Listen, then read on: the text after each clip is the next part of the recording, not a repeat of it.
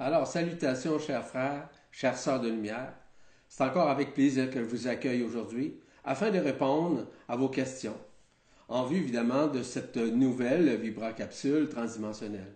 Merci beaucoup pour ceux et celles qui posent des questions, et tout en souhaitant qu'elles permettent évidemment à des réponses, vous aider à comprendre un peu plus loin ce dont vous vivez à chaque jour de votre vie. Encore une fois, je tiens à remercier mon épouse Marie-Josée qui s'est prêtée à poser ces questions afin que j'y réponde. Merci beaucoup Marie-Josée encore une fois. Alors commençons par une première question. Donc la première question aujourd'hui nous vient de Claude qui dit « Merci Yvan pour vos bons et beaux conseils et merci de nous éclairer. Gratitude à vous. J'aurais une question d'une expérience vécue. J'étais chez des amis et nous étions attablés et parlions, puis tout d'un coup, j'ai senti et vu une lumière me transpercer et me pénétrer en mon corps. Je me suis sentie comme tétanisée et bloquée en mon cœur. Que s'est-il passé en moi? Merci à vous de m'éclairer. Merci de votre réponse. Cordialement à vous, Claude. » Merci, Claude, pour votre question. Voyez-vous, peu importe où nous sommes, vous n'êtes pas obligé d'être dans un endroit sacré ou d'être, par exemple, un endroit où ce que vous méditez pour pouvoir recevoir de l'énergie, de la lumière ou d'être adoubé ou adombré par cette lumière. C'est tout à fait normal parce qu'en ces moments de grâce, à partir du moment où nous sommes dans le cœur, dans l'ouverture du cœur, dans la vibration du cœur, automatiquement, il y a des choses qui peuvent se produire, qui peuvent se réaliser. Et vous avez accueilli cette lumière, ce n'est certes pas une illusion, une nubie à l'intérieur de ce processus, au contraire, c'est plutôt, si vous voulez, l'effervescence de la lumière, c'est ce qu'on pourrait dire un adombrement, mais aussi le fait qu'on a, vous avez reçu cette lumière afin de transcender certaines parties, notamment dans le contexte dont vous me parlez, il s'agirait de la couronne radiante du cœur à ce moment-là, qui vous a permis justement de vivre une transcendance. Le travail de la lumière se fait nécessairement par étapes ou encore d'une façon simultanée et de guérir et de transcender immédiatement, dépendant toujours des consciences, dépendant toujours des ouvertures du cœur, où nécessairement il y a un travail d'énergie, un travail de luminescence, un travail de réminiscence qui se fait à l'intérieur de vous. Donc, ça vous transforme. Ça transforme, oui, votre conscience, ça transforme votre être, ça transforme également vos cellules. Mais ça se fait, comme je vous l'ai mentionné au tout début, dis-je bien, étape par étape. Ce côté étapique vous amène nécessairement à comprendre un peu plus loin, à conscientiser ce dont vous vivez et ce dont vous vivrez prochainement dans l'élévation vibratoire de votre conscience. Merci Claude pour votre question. La prochaine question nous vient de Vincent qui dit « Bonjour, je me permets de vous contacter afin d'avoir un peu plus d'informations sur ce nuage qui était au-dessus de la Nouvelle-Calédonie, à Bouraille, le 26 septembre 2016. Météo France explique sa forme, mais pas les différents niveaux superposés. Pourrait-il s'agir d'un vaisseau de nos frères galactiques? Dans l'attente de votre réponse, bien amicalement, Vincent. » Merci Vincent. J'ai effectivement vu, évidemment, à plusieurs occasions, c'est ce qu'on appelle des capsulaires, hein, ce qu'on appelle des énergies capsulaires, des nuages capsulaires, si vous voulez. Mais ces nuages capsulaires cachent quelque chose, cachent nécessairement des vaisseaux de lumière. Évidemment que dans plusieurs endroits sacrés sur la planète Terre, plus particulièrement dans des endroits élevés, on peut parler, par exemple, en Californie, au Mont Shasta, par exemple. On peut retrouver ça un peu partout, dans les Himalayas, en l'occurrence. Donc, ce sont nécessairement des nuages capsulaires. Lenticulaires aussi qu'on dit. C'est ça, lenticulaires également, c'est vrai, merci Marie-Josée. Et ces nuages lenticulaires peuvent arriver spontanément, puis disparaître spontanément.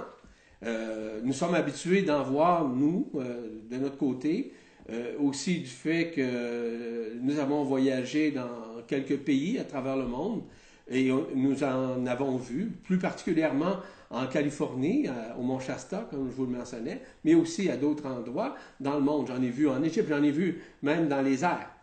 Oui, dans les airs où j'étais à plus de 35 000 pieds, si vous voulez. Donc, ce ne sont pas nécessairement des choses qui sont illusoires. Ce sont des réalités. Il s'agit évidemment de vaisseaux de lumière de la Confédération intergalactique des mondes libres. Donc, cette confédération, comme vous savez, nous accompagne. Elle est de plus en plus proche de nous. En fait, elle est déjà proche de nous, dans le sens près de nous, et de plus en plus apparaissent ces lenticulaires, ou si vous voulez, ces nuages lenticulaires, de plus en plus au sein de notre monde. J'invite tout le temps les gens, au lieu de regarder, par exemple, l'horizon ou à terre lorsqu'ils marchent, de regarder surtout le ciel. Et ils vont leur apparaître bien des choses à un moment donné. Merci beaucoup pour votre question. Donc, la troisième question nous vient de Béatrice, qui dit « Bonjour Yvan et Marie-Josée. Le corps d'être-té peut-il rejoindre le cœur vibral si on ne médite pas, lors des pleines lunes, et même sans méditation? Je viens de comprendre à quel moment j'ai arrêté de méditer. J'appréciais beaucoup ces temps que je m'accordais. Lors de ces méditations, je fixais un point et alors tout autour de moi disparaissait, je ne voyais plus rien. Mais le malaise arrivait et je stoppais tout, ne sachant pas ce qu'il m'arrivait. Peur de l'inconnu, ayant vécu un AVC, je me référais à ce malaise. De plus, lors d'une formation que j'ai faite, nous méditions tout le monde ensemble, j'étais profondément entrée en méditation lorsque j'ai entendu la voix de la formatrice qui me demandait de revenir dans mon corps et de chasser l'entité qui voulait prendre mon corps. Depuis, je ne peux méditer, prétextant toujours que je le ferai plus tard. Quelle est cette chose qui me bloque? Si je sens l'appel pour méditer, mais le mental ajoute toujours son grain de sel, y a-t-il des heures propices pour méditer? Une connaissance m'a dit un jour que je devais le faire au lever et au coucher du soleil.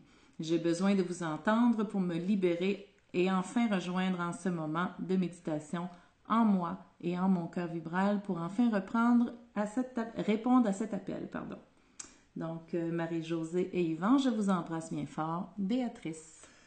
Béatrice, ce n'est pas par la méditation qu'on accueille le corps de traité. Ce n'est pas par un recueil. Ce n'est certes pas par un endroit sacré. Tout est synchronisé en fonction du taux vibratoire de votre conscience et de l'ouverture de votre cœur. Jamais, d'aucune façon, vous avez besoin nécessairement de méditer pour pouvoir accueillir le corps de traité.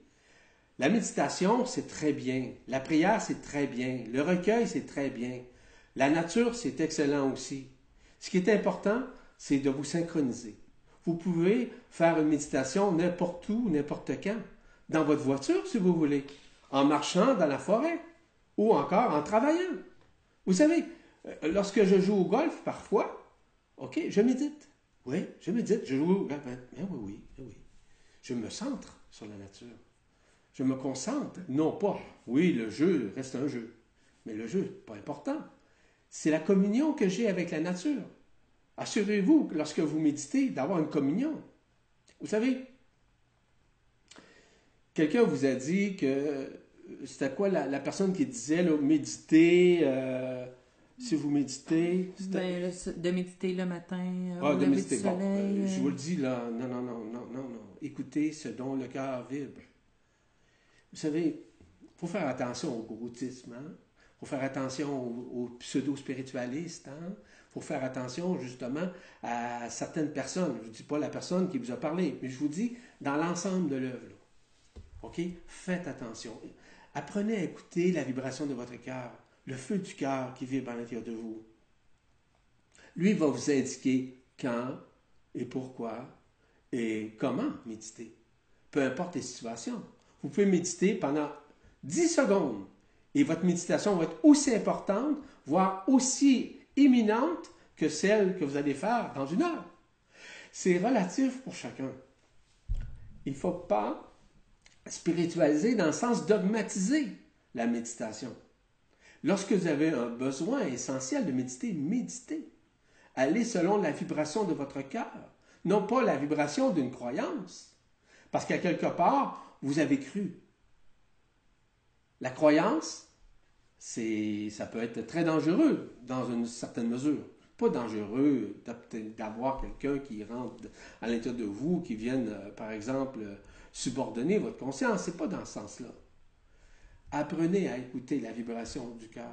Si ça vous dit à l'intérieur, si l'intuition du cœur vous mentionne, Béatrice, c'est bien ça. C'est bien ça. Va méditer. Méditer.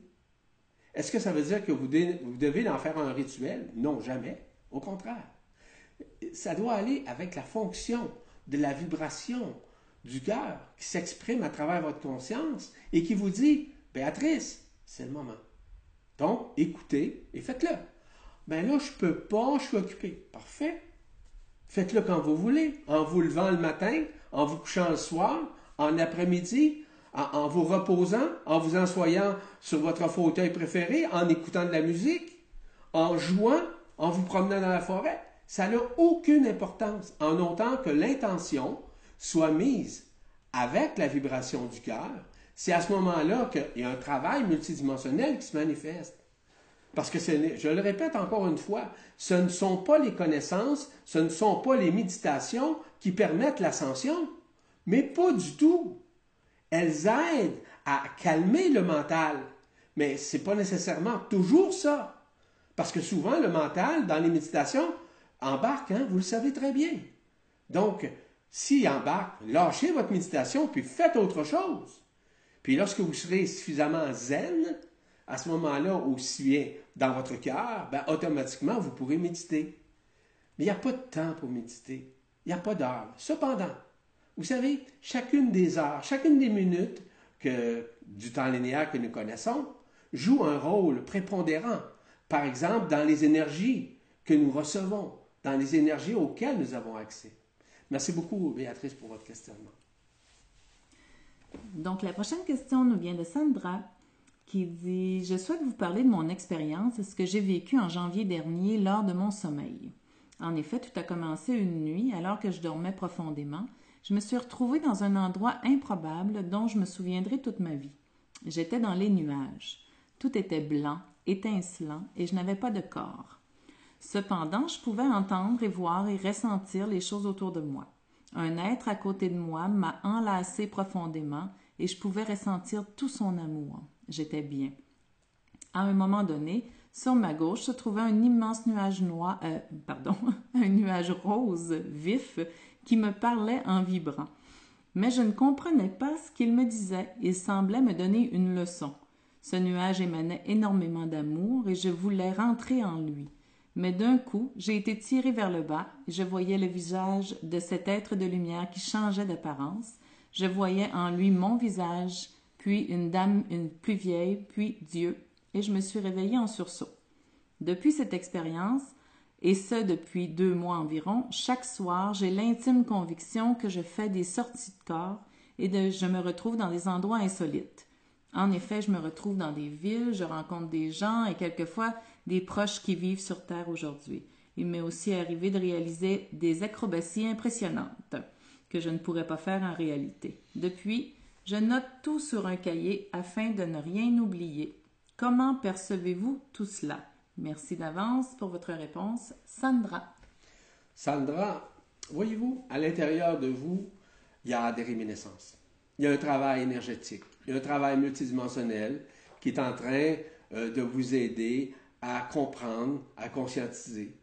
Vous savez, les rêves ou le rêve que vous avez fait, et vous vous êtes retrouvé dans ce qu'on appelle dans un espace de stase et de pré-stase. C'est un endroit où il n'y a pas de temps ni d'espace. On appelle ça un endroit de conscience. On appelle ça la noosphère. Et dans ce monde-là, vous êtes en mesure justement de vivre des expériences, de voir, d'entendre des vibrations, de les percevoir. Ce sont en fait souvent, la majorité du temps, des réminiscences de votre être, et notamment au niveau de vos lignes interstellaires qui s'interpellent en fait et qui vous interpellent à communiquer et à communier avec vous. Donc ça, c'est une possibilité. Le travail aussi, lors d'un rêve, c'est de vous retrouver dans un pays, dans un lieu, dans un environnement, dans une ville, dans un village ou encore simplement sur une montagne. Oui, à ce moment-là, vous voyagez. Il y a différents types de voyages. Il y a des voyages intersidéraux qui sont reliés avec nécessairement votre double éthérique, qu'on appelle votre corps de lumière. Je ne parle pas du corps de traité dans ce contexte ici. Donc, il y a aussi les voyages astraux. Les voyages astraux, c'est des voyages dans l'âme, dans les mémoires existentielles dans l'âme et aussi dans les chakras aussi, parce qu'on peut faire aussi des voyages au niveau des chakras, au niveau des corps subtils, au niveau des couronnes radiantes, soit celle du cœur, de la Kundalini ou de, simplement de la tête. Voyez-vous, c'est très large le spectre, par exemple au niveau des voyages. Donc, quand vous faites un voyage intersidéral, par exemple, avec un chakra supérieur, c'est à partir du 8e, 9e, aller jusqu'au 13e chakra, ou encore simplement au niveau des corps subtils, à ce moment-là, ce sont des voyages plutôt intersidéraux que vous faites. Tandis que les voyages astrales, c'est surtout au niveau des chakras inférieurs ou des corps subtils inférieurs, mais aussi au niveau de l'âme. Parce que l'âme, nécessairement, elle, a vécu des expériences. Elle a des existences aussi, autant dans cette vie-ci que dans des vies antérieures. Donc, vous pouvez rentrer nécessairement d'une façon concomitante avec ces mondes, qui sont des mondes qu'on appelle parallèles. C'est ce qu'on appelle des voyages astrales. Merci beaucoup pour votre question. Et la dernière question, déjà pour aujourd'hui, Philippe qui dit « Bonjour Yvan et Marie-Josée. Ma question est la suivante. Lors de vos interventions au Vibracapsule, les intervenants font souvent référence à l'ascension, je dirais plus particulièrement à une ascension collective, voire personnelle. Cela va de soi. J'avais cru comprendre que l'ascension concernait la Terre en premier lieu, qui est en cours et qui finira bientôt son achèvement pour passer de la 3e à la 5e dimension. Ma question, d'après le commandeur Mikhaël Aïvanhov, toutes les consciences ne sont pas concernées par l'ascension, car beaucoup d'êtres ont fait le choix de rester dans une 3D unifiée. Pourriez-vous me confirmer cela, car dans vos réponses aux intervenants, vous ne mentionnez pas cette hypothèse. Je vous remercie d'avance de m'éclairer sur ce sujet. Merci beaucoup à vous deux. Philippe. Philippe, c'est certain que j'ai déjà répondu à plusieurs de ces questions-là que j'ai reçues et qui sont publiées nécessairement sur la presse galactique ou sur d'autres sites. Dans un premier temps, l'ascension, nous la vivons tous et toutes ici, dans notre monde. Mais il y en a qui vont vivre l'ascension, mais sur d'autres plans. Vous avez parlé notamment de la 3e dimension unifiée, c'est tout à fait juste. La Terre, elle est déjà ascensionnée. Cependant, ce qu'on voit, c'est que la Terre n'est pas ascensionnée, elle n'est pas partie, elle est là. Ce que vous regardez, c'est la croûte terrestre. Vous ne regardez pas ce qu'elle est à l'intérieur dans son centre sacré, c'est-à-dire dans son soleil central. Toutes les réminiscences à l'intérieur de la Terre sont en train de se faire, sont en train de se formaliser. C'est une imminence, c'est ce que nous vivons. Donc la Terre, elle a terminé son processus ascensionnel. Cependant, nous sommes encore dans cette phase. Et évidemment que chacun doit vivre selon sa vibration.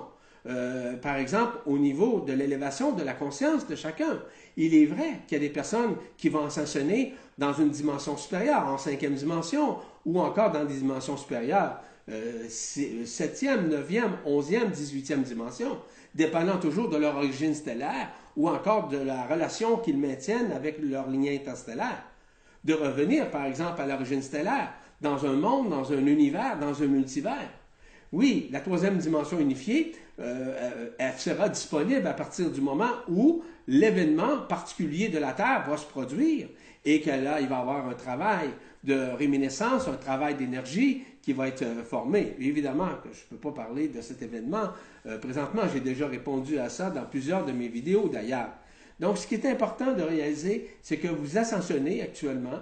Si vous avez choisi de vous diriger vers une 3e dimension unifiée, la 3e dimension unifiée, ce n'est pas nécessairement, par exemple, d'être damné. Au contraire, vous allez vivre encore l'expérience dans la matière, sauf libéré des affres de l'emprisonnement. Donc, vous allez être libre, vous allez être même en mesure d'être en communion et en contact direct avec votre corps d'être-té. Il n'y a aucun problème là. Cependant, la vibration a besoin encore de purification, de nettoyage, de recyclage à quelque part, afin que vous puissiez davantage augmenter votre taux vibratoire pour pouvoir vous manifester bientôt, après cette 3e dimension unifiée, dans une 5e dimension ou d'autres dimensions supérieures. Donc, le travail en 3e dimension, c'est un travail transitoire, mais c'est un travail de liberté, où vous êtes totalement libre de vous exprimer, de travailler avec la lumière, d'être créateur, d'être co-créateur, d'être en communion avec votre corps d'être-té, évidemment, d'être en contact, évidemment, parce que le fonctionnement en 3e dimension unifiée ne fonctionne pas comme notre 3e dimension ici, qui est désunifiée, comme vous savez. C'est un travail d'énergie, c'est un travail d'amour, c'est un travail de respect, c'est un travail de transcendance en 3e dimension unifiée. Voyez-vous la nuance? Donc, ce dont Omraam Mikhaël Aïvanhov, je ne sais pas ce que vous avez rapporté ça, mais Omraam Mikhaël Aïvanhov a absolument raison. C'est que, puis il y a une autre affaire que je vais vous dire. Il y en a des êtres qui ne pourront jamais ascensionner. C'est ce qu'on appelle des portails organiques. Eux autres ne peuvent pas, mais d'aucune façon, ascensionner, parce qu'ils n'ont pas d'âme. Donc ça, c'est des éléments extrêmement importants. Puis il y en a plus qu'on pense sur la planète Terre. Donc, ceci étant dit, je vous dis simplement d'être dans l'accueil, d'accepter par exemple, cette décision. Si toutefois vous aviez choisi de vous diriger durant l'ascension et pendant l'ascension et après l'ascension vers une troisième dimension unifiée ou encore en cinquième dimension. Merci beaucoup, je vous souhaite le meilleur. C'était la dernière question, Marie-Josée? Oui, absolument. Merci à tout le monde encore une fois, chers frères, chères sœurs de lumière, de poser ces questions. Comme vous pouvez le constater, elles permettent à beaucoup de personnes de comprendre ce qu'elles vivent, mais surtout de saisir un tant soit peu, dis-je bien, c'est qu'ils vivent à l'intérieur, mais aussi d'en comprendre les tenants et aboutissants. Merci encore une fois à Marie-Josée. Je vous rends grâce et je vous dis à une prochaine. Au plaisir.